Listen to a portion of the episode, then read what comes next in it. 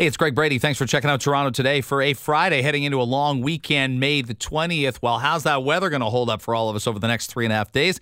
Global News Chief Meteorologist Anthony Farnell checks in there. Edward Keenan from the Toronto Star with us, and we talk about the Buffalo massacre last weekend. Heavy, heavy stuff uh, and how it's sort of rever- reverberating around not just uh, the American media landscape, but ours as well. And legendary rock and roller Tom Cochrane on the show. He's got a show at Casino Rama tomorrow night. Uh, and uh, a tour coming up in the fall where he'll play all across Ontario. Lots of different smaller venues in the GTA. Tom can do that now. Uh, you become a music legend. It's amazing what you can pull off. And uh, he'll join Toronto today uh, to talk about getting back to live music after COVID 19. All coming up, and it starts now. Let me go to this last night. Um, you may know that there was a, a rally um, last night about the Buffalo shooting in the city of Toronto, and I'm for it. Let me get this out of the way first. I'm for it, not against it, because I think people need to gather and have conversations about change sometimes. I think they have to have conversations when they're grieving, and I think they have to have conversations when they're when they're rattled. I remember a girlfriend uh, had me come to the. I was really really had a big crush on her, so I probably would have gone to a, an insurance seminar with her, um, but uh, without knowing much about insurance. But she said, "Come with me to the um, the first anniversary." of the Montreal massacre and a vigil at at the Western campus. And I was a freshman then, like first year, and in 1990, and I did, and it it changed things. I wouldn't say it changed. Um, you know, didn't turn me from a bad person to a good person. And I'm not trying to, you know, say that uh, that I got everything right after that as a human being or as a man. Okay, um, but life's about that that journey and that evolutionary period. So I think it's good to gather and uh, and see if if something lands for you and changes how things go. I know people did that here with with 9/11 in Toronto. Um, there were more than enough conversations that you'd have in the aftermath of 9/11 with friends of mine that live in New York City or living in the states at the time where again, think about what my recollection of that is you just sat on the couch until about you know, you'd go in and do your show. I was doing a nine to noon show then, and you'd get up at six in the morning, go in and do your show, come back and just stare at the television like a zombie and you'd burst into tears a couple times. I still hear a couple tracks on that Springsteen's album, uh, Bruce Springsteen album, The Rising, which is almost all songs about 9 11. And you think about, uh, there's a song called You're Missing, and it's just photos of people. Do you remember there were just photos on walls? I can't find my son. I can't find my wife. I can't find this person I only met a month ago. I don't know where they are. Here's a photo. Can anybody? And it eventually it just busts you up. And every every news reporter drove because uh, you couldn't fly then, found a way to drive, and I'm sure Canadian reporters did too, to Manhattan and cover this story. So last night, they have a vigil against anti black hatred uh, in remembrance of the victims. And I think that they should. I think that's a, that ends up being a good thing. What I don't have the answer for is how a lot of the calls are for government to step up and change things to prevent something like this from happening. So you could talk about gun registration and gun laws. You could talk about regulating the internet and uh, and some of the radicalization that goes on there. Of course, you could do those particular things. I understand the concept of that. I don't know how governments get into people's heads and get into people's homes and are able to make a change in terms of how they feel. I don't know how that happens. There can certainly be um, people step up and say, hey, that legislation is discriminatory. Obviously, we've got um, a religious symbol uh, law in Quebec that doesn't seem right. And finally, finally, the federal leaders stepped up and said um, that that it isn't. And they decided we're going to actually talk about this this uh, election campaign, and we weren't doing that in the 2019 election campaign. This is wrong that people can't have a, a, a job in the public sector while wearing a religious symbol. The niqab law is is wrong and discriminatory, which is not quite exactly the same thing, but in that vicinity. So I understand why you would have this particular um, scenario. Um, uh, CP24 took uh, a, a, camera there and a reporter there, and they talked to somebody named Janet. I'm going to credit them for this video. And Janet said, Janet was well spoken. I understood it. I watched this live at the time. And, uh, and she said this about being there for this vigil last night at Nathan Phillips Square. I think it's really important to be supporting our community. You know, there's a lot of pain in what ha- what happened, and being here in solidarity with everyone, so that we can support each other and you know try and make a difference. I understand it, and that's a that that's a lot of feeling there, but there isn't really anything practical in what Janet said. And if I were there last night, I'd be like, I don't know what difference I can make. Um, same scenario here with this particular answer.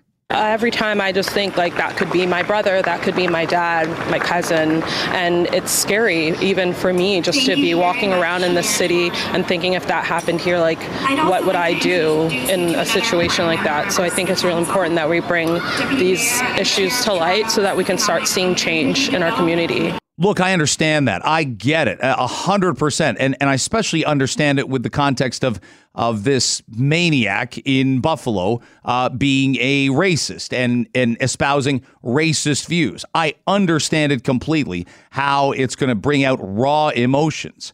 Um, but when I think about that, and, and, listen, Sandy Hook did that. Do you remember Sandy Hook happens? A mass shooter blazes through an elementary school, kids uh, kills kids and teachers, and that had a reverb effect back to all of us. Most of us who had little kids in school at that point in time said, "What are you guys doing here for locks? How, what's the security like?" At that from that point in time, I remember this like it was yesterday. We had to buzz in to walk into the school before you could just walk right in. Hey, my kid forgot something, which often happened. Here's uh, I'm going to drop it off at the office. You could do that instead. Now you have to get buzzed in. It's been that way ever since Sandy Hook. Let me take you back to the Danforth shooting in 2018. Mass shooting, Sunday night, lovely evening, people out and eating. And a man, a rather disturbed young man with an agenda, killed two people and wounded 13 using just a handgun. He died by suicide after a shootout with Toronto police. But obviously, we would have had a trial, we would have had a sentencing, we would have done this, we would have done that. He had visited ISIS websites. His name was Faisal Hussein. And we didn't look around and think, we need to do something about this. We just thought, evil is evil in anybody's name. And I guess we could talk about, you know, access to guns, but there's nothing we can do about this particular situation. No one felt persecuted. No one did at that point in time. I know it's different with this particular scenario. And I've lived in the States long enough and living in Michigan, which has had some racially charged moments in its past, that it's understandable. Next week will be the two year anniversary of George Floyd being murdered in Minneapolis by a white police officer. Emotions will be high and they will be raw. And I understand why that will be so. It was like that in London. I it, that was a really emotional week talking to people in London, watching the service. This beautiful family, except for the one little boy who survived, gets mowed down by a racist maniac in a van.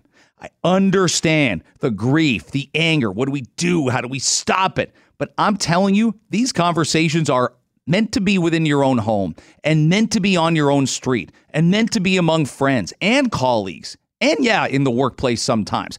I don't know what government is supposed to do here in a case like this. That could be me. I understand that. I understand that's a visceral feeling that you're allowed to have.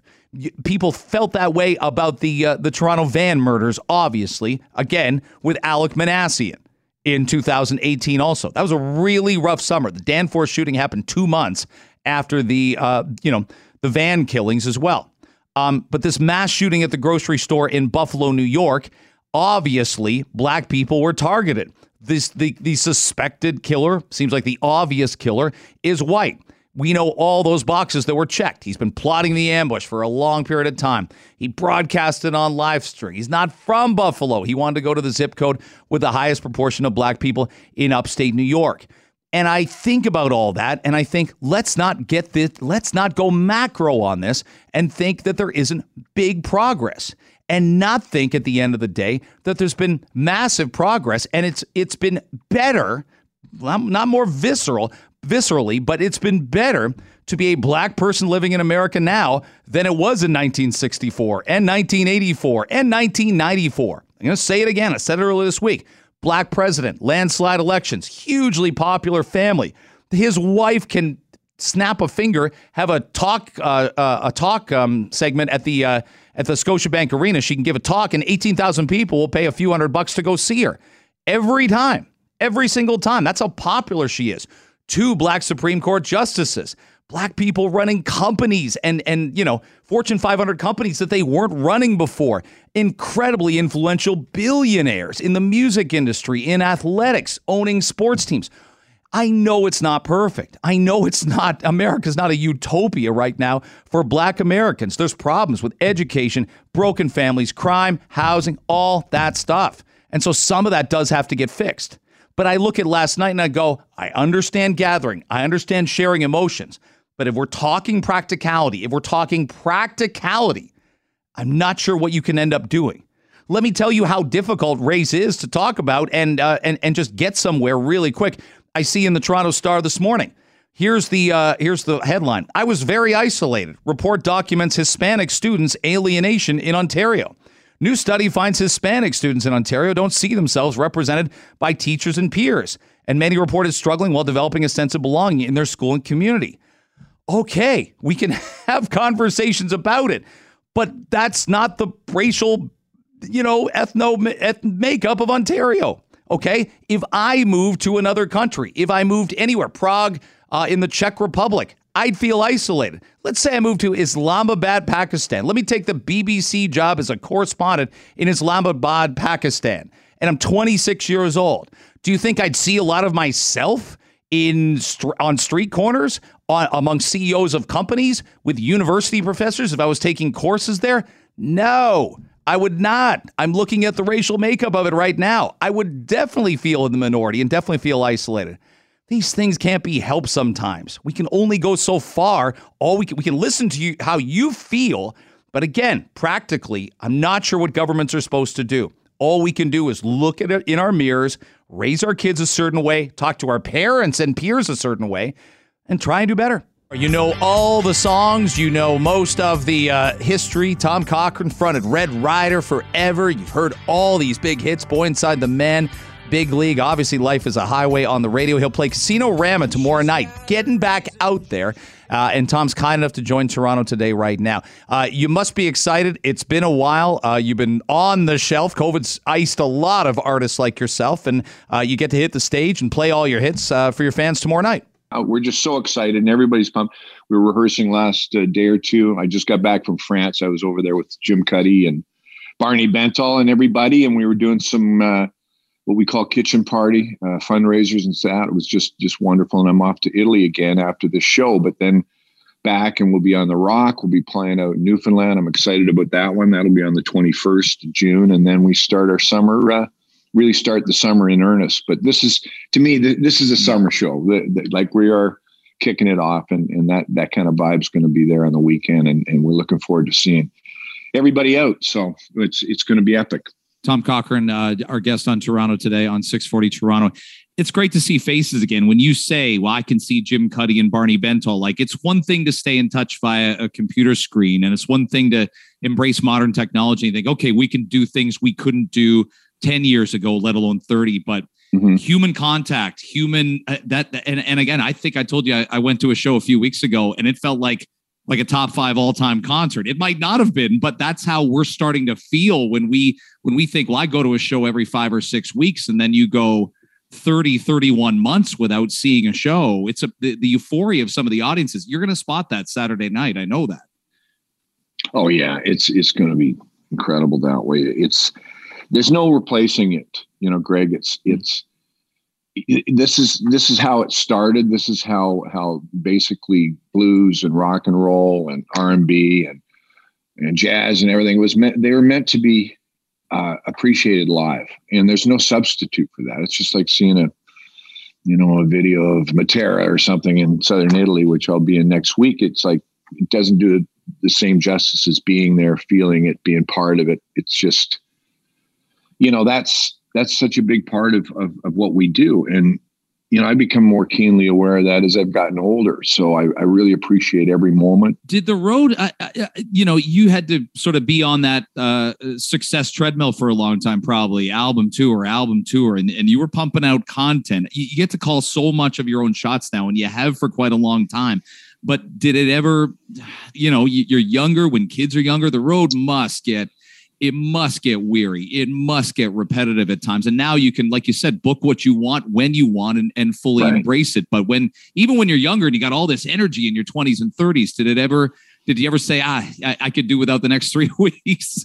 Well, yeah, you know, that's that's the catch twenty. I mean, that's that's you're slave to the process. Mm-hmm. Um, you know, when you're starting out, because you know, especially like through the states, endless tours. You know, you'd be looking forward to, you'd be counting the days on the on the the ceiling of your your your crypt in your bus, uh, which is where you slept, and not notching off the days when you get home, and then all of a sudden you get a phone call. The record's doing really well. You got to stay out. You got to join Jefferson Starship down in uh, you know Athens, Georgia.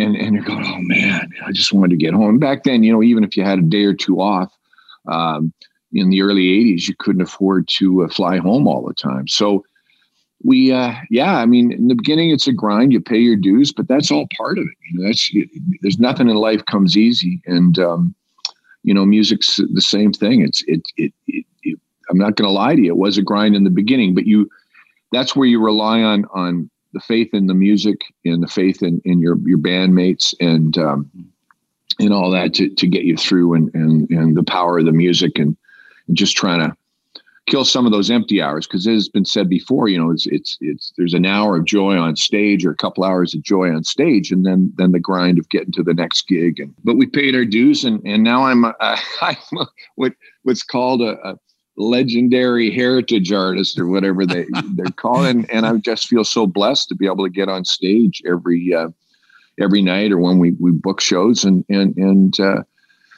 and play for people. It's just uh, I appreciate it now more than I ever did in, in a lot of ways. I, and it certainly makes me feel invigorated and, and, and, young for sure. Tom Cochrane's our guest on 640 Toronto. So I know, um, I know I, we're coming up to summer 22 and I know I saw you probably twice in summer 92 and 91's when you put Mad Mad World out that fall. I'm a, I'm a student at, at mm-hmm. Western mm-hmm. at that point in time and I would have seen you at Alumni Hall in London that fall. But 92 is when everything probably got pretty crazy. And and we're just talking about that, right? The extended commitments. You probably set a goal with your manager and you say, this is when we'll tour. And then it gets really big and you got to play everywhere in the States. You got to keep going. On, and, and yeah. then you're on Letterman and Leno. Like, but you can't, you're, you're telling it to me. Like, you can't complain. This is what this is what you sign up for. This is what you dream about. And there's, you know, there's a lot of Canadian acts that tried to get those songs on in the States, tried to push a band as great as the hip couldn't do it. Like it's hard. And you get that opportunity 30 years ago and, and you just felt like you were, you were, you were going nonstop probably at that point in time. Oh yeah. And, and you can't, you know, you, you, you, you, you lay it on the line and you put 150% uh, out there every night. Um, and that's, that's basically what, you know what what you signed up for. And um, and you remember all the tough gigs. You remember all the times that people were throwing bottles at you when you were playing bars because you weren't playing led zeppelin and you wanted to try to play your your original songs. And and uh, some of those grubby places that were they're kind of magical when you look back on them now but they were they were tough shows. It was a real grind when you're out there playing clubs and rehearsing you know and and staying in in uh, grubby band houses and and that and you struggle through it and you push through it and you you remember that every night so when you start to play the bigger stages and for more people and they know the songs and they're singing along to the songs i mean it, it doesn't get better than that you know I'll tell you a funny story. I go on a baseball trip with my dad, summer of '92, and we go to Milwaukee, and we go go to the try and go to the Cubs and White Sox games. So we started taking these trips, but they play no regrets in between innings in the summer of '92, yeah. and I'm like, well, everybody knows the other song, but here's the second song from this album. It's already a big hit in Canada, but yeah. it's amazing how sort of word of mouth and and DJs then could sort of help make and break a band. And I thought, wow, this this is big. Like he's planted his his feet firmly on the ground here in a in a in a massive massive country and and where he you, you know you were getting hurt a ton let alone the you know the the the, uh, the the rascal flatts cover later on let alone you know you've been on miami vice on soundtracks but it yeah. that summer really started to pop for you didn't it? Yeah it really did. And that's when i kind of you know we came back from the states. I think we were in dallas and we flew to um, victoria mm-hmm. and started the canadian swing of the tour. And and that's when they opened the speedway um, and I think we did close to 20,000 people there. And, and, and all of a sudden it, it just hit us like a, a, ton of bricks, like, wow, this wave, you know, all the hard work, it's paid off. Look at these, look at these people and, and what a, what an insanely wonderful venue it was. I remember Terry David Mulligan had set up a couch beside the stage in the, in the long uh, fescue grass. And, and we did an interview from there for, for his show and stuff. And, uh, I remember climbing the the uh, scaffolding for the first time, and I'm afraid of heights. But it's funny when you get that adrenaline going, you know, and it's climbing the scaffolding, and uh, uh just it was just a magical time for sure. As that record just went through the ceiling, and it just uh, you know, in that summer, it went to uh, number four or five in the states, and it was it was just an amazing time, you know uh, it's it's it's hard to put it into words the, the kind of energy and the kind of wave that you're surfing you know um, in those times. But it was it was pretty magical and it was a whole different level for sure. Prior to that i'd say greg there was it was a manageable level in, in music. You know we had a man, manageable level of success. But perception's everything. I mean here i was in my late 30s and we were a guys band earlier than that. You know, Lunatic Fringe initially was a guys. Now I got so many you know, women talk about how much they love that song.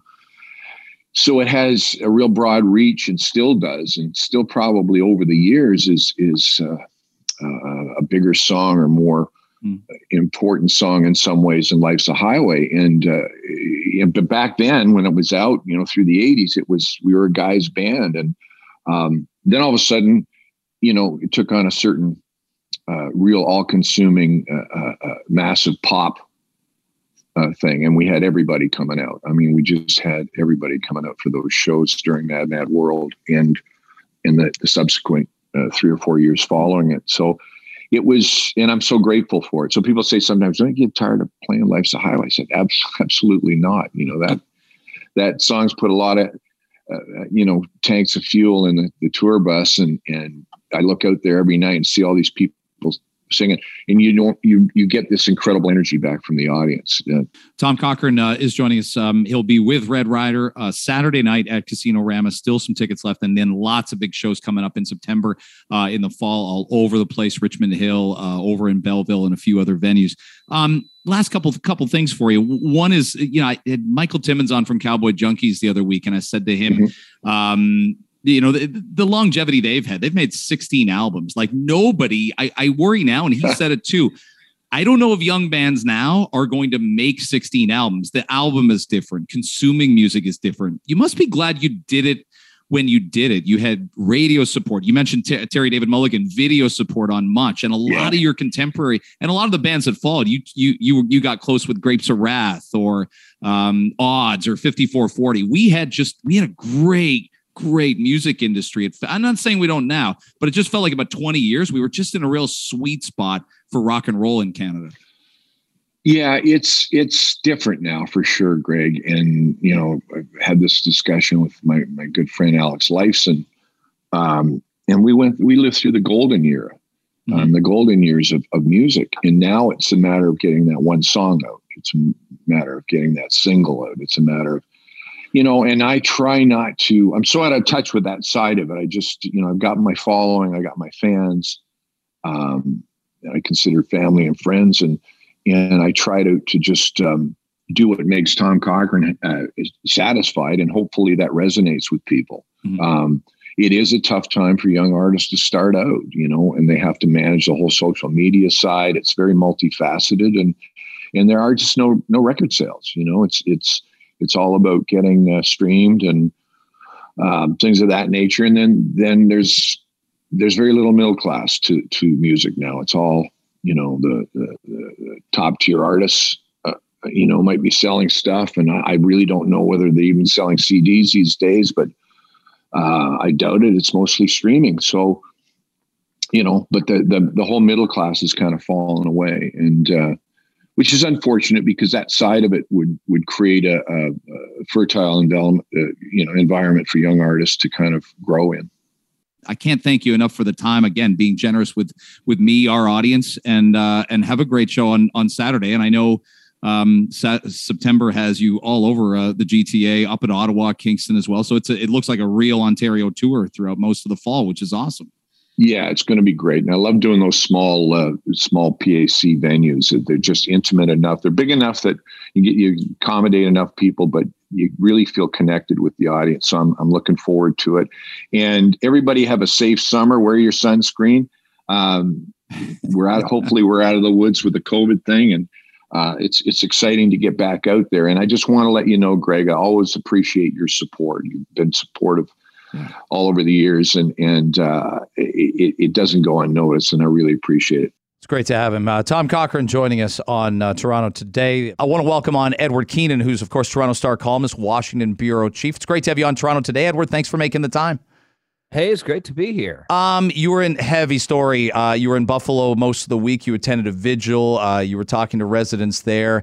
Um, this one obviously resonates with people in the GTA, but but it, it feels like America grabbed onto this one maybe more than other recent mass shootings. Would am I uh, am I on side with that perspective?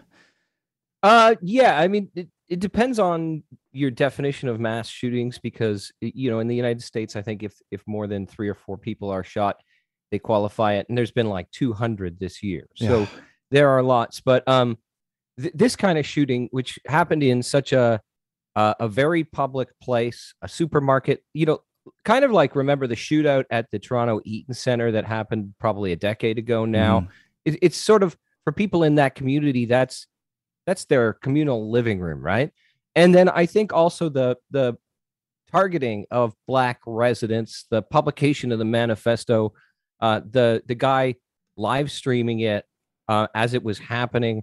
I mean, all, all of that stuff sort of adds to what makes this so horrifying and and riveting in a widespread way. And so yeah it, it, has been you know embraced in the gta because those are our neighbors but also across the united states because it's it, even in a country where uh, shootings become mundane uh, th- this this one is particularly shocking. So the president was there while i was there um, there's been a lot of attention paid to it.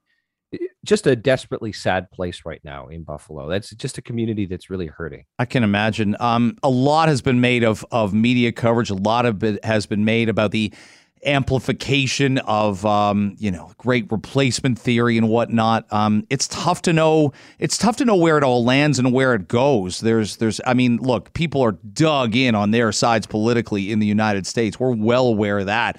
What did you make of some of the coverage and, and debate and discussion of this concept?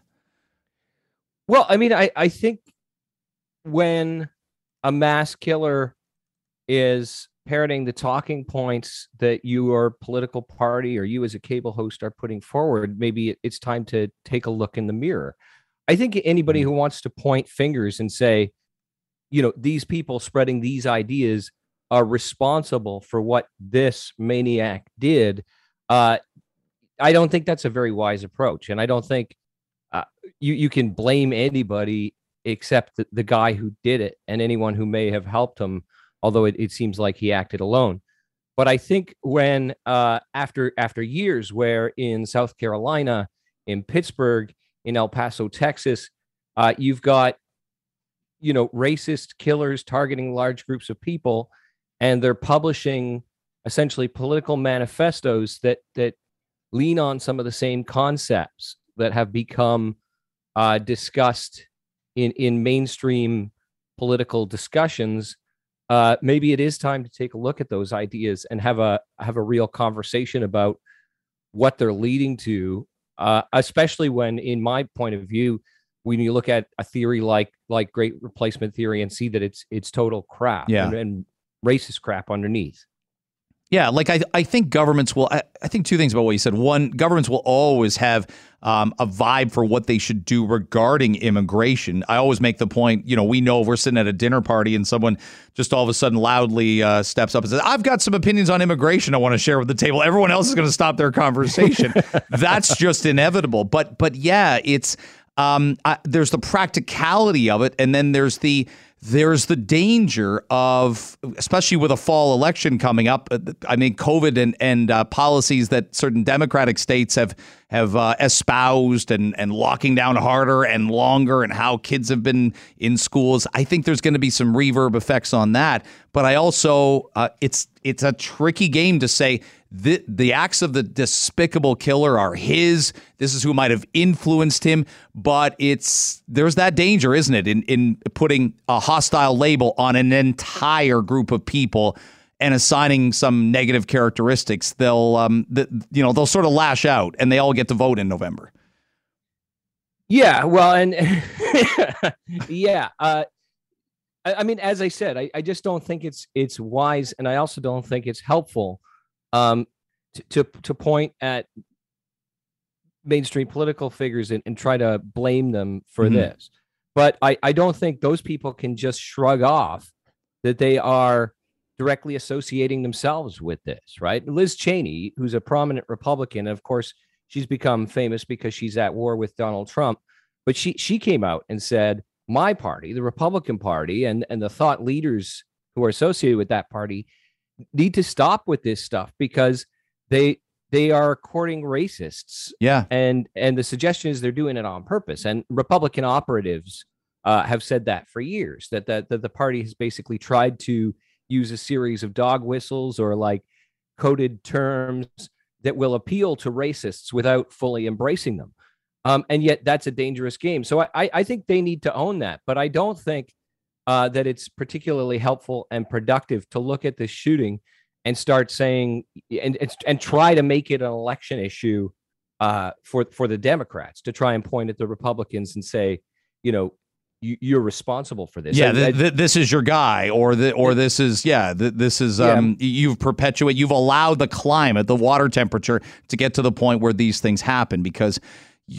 You know, you do you put it's uh, it's a little different than Hillary's basket of deplorables comment, but I think someone again, we all look at that now and go, "What's the win here?" in you saying that, a little like Trudeau, right? A little like Trudeau in February, going this small fringe minority. Where's your win here? Where where do you benefit besides inflaming a bunch of people who who have legitimate questions about mandates, not the other people, not the organizers, but everybody that just might want to show up and make their voice heard. yeah, no, I, I mean, I, I think politically it's a delicate game, uh, and I I have to say that like when I was in Buffalo talking to the people who most directly affected by this uh, this attack, including you know family members of people who were shot and killed there, um, they, they did they, they were viewing it through a political lens because how can you not? They were attacked for essentially political purposes, right? There's these people have never met this killer. They've never interacted with him. They have he he doesn't know them. They don't know him. They were targeted because he's a racist and they live in a heavily black zip code that was a few hours drive from his house. Um, eh, but so but they weren't trying to say, you know, this is on Fox News or this is on the Republican Party. They weren't politicizing it that way. What they were saying is that that like something's got to change about how this country d- deals with this black community, deals with this issue of racism, deals with this issue of race relations, like in how we're supported, in how we're protected. Like things need to change, and and so I think there may be taking taking a lead from them. There's maybe a more productive conversation to be had in the United States about, about how how to both help communities like that recover and how to better support them and how to deal with things like online extremism um, and radicalization and the the ways that you know plans like this get formulated. These are these are all copycats. Oh right? yeah, Um, yeah. This guy's manifesto borrows heavily from the last manifesto, which borrowed heavily from the manifesto before that. Um, and, and so you know, I, I don't know what the policing solutions are. I know that the Mm. Central Intelligence and the FBI in the United States have identified this kind of uh, right wing radical extremism, Yeah. especially racially motivated, as being like the biggest domestic terror threat in the United States. And th- there must be ways, uh, seeing this online to fight this radicalization and and better protect communities from it and find out if there's an antidote to it. you That's know? it, that's Everybody it, likes yeah. to say we got to come together and end racism. Like that, there's a hearts and minds problem here, and there certainly is. But those are sometimes the hardest problems to figure out how to solve because there's no law you can pass to make people less racist. I, you, you're right. Yeah. You you got it. Yeah, yeah. We got to identify it, drill down. Uh, Andrew Yang had comments this year, and he said this is there, there- we got a problem with young men, and I think we got a problem with white guy. That's everybody that was in Charlottesville. They're not they're not 48 year old women marching in Charlottesville. They all look like 25 year old white dudes. So let's identify it, be honest about it, and figure out how we can fix it. I got to leave it there, but I want to have more conversations like this with you, Edward. Thanks so much for doing this. Um, really enjoyed having you on, and uh, have a great long weekend.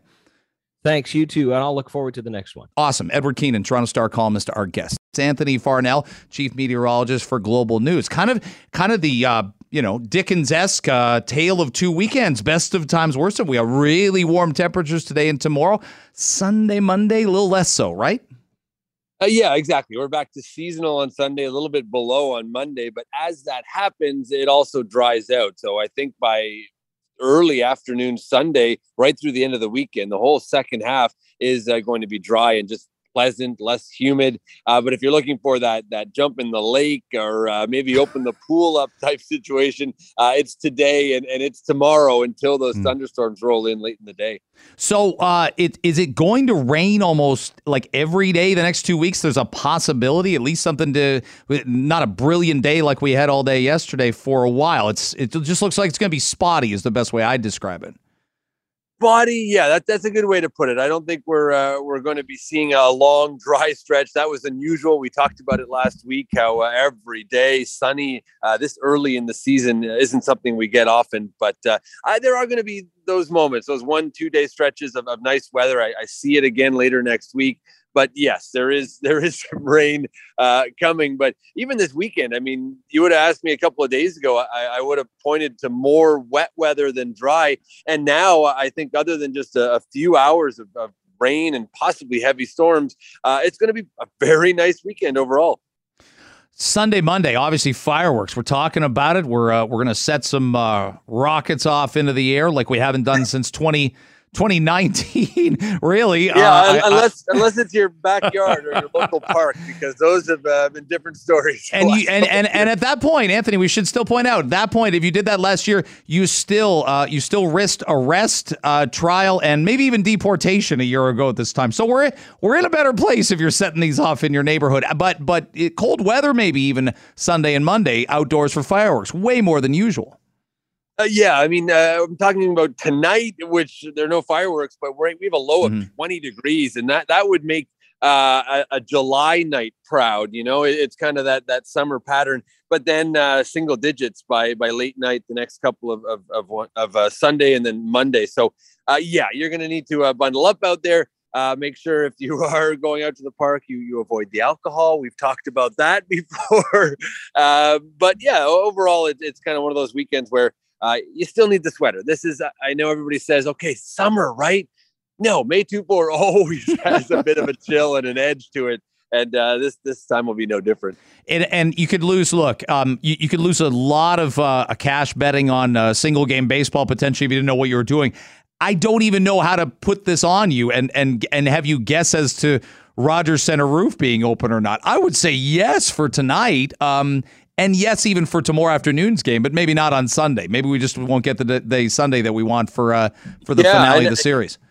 You know what? If I, I don't know if the the roof guy is a risk taker, but I even, even Sunday, uh, maybe by mid game, uh, they should be able to open that up. But uh, uh, today we, we are. I'm looking at the radar right now, and we are tracking a, a line Hmm. of still some showers, thunderstorms move through London. This is the warm front, and it's going to weaken as it moves into the rest of the GTA. But it is uh, a sign that maybe it's not warm and humid now. But, but that'll change uh, by this afternoon. We should be able to vote for the roof guy. I think that's an important job in in the uh, you know in, in the in the landscape here. I like I would watch a four person debate like we did Monday night for the roof guy uh, for for Rogers Centre. That's a huge job to make that call and press that button. It, it is, and uh, Yes. I mean, I, I've seen them make mistakes before, and you have uh, kind of the, the the faucet turned on, and people are like, "What the?" Because because what does it take? It's it's a twenty minute process to get that opener closed. Sometimes you got to make split split decisions. At the very least, a news conference afterwards. It's one thing to hear from Charlie Montoyo, but you're like, yeah, the guy's like, yeah, look, um, you know, I did the best I could. I uh, I, I was thinking Yep. good things in the third inning, and then uh, things all went to hell from there. I'll try, I'll try and be better tomorrow. Like that's what that, you want that it was- it- accountability. it was analytics. It was Moneyball That's type stuff. But uh, We would watch that. We would watch those news conferences. We would watch those live streams. Anthony will be watching tonight on uh, Global News at 5:30 and 6 with Farah Nasser and Alan Carter. Have a great weekend. same to you and uh, all the listeners. Thanks for listening to Toronto today. You can hear us on the Radio Player Canada app and of course at 640toronto.com.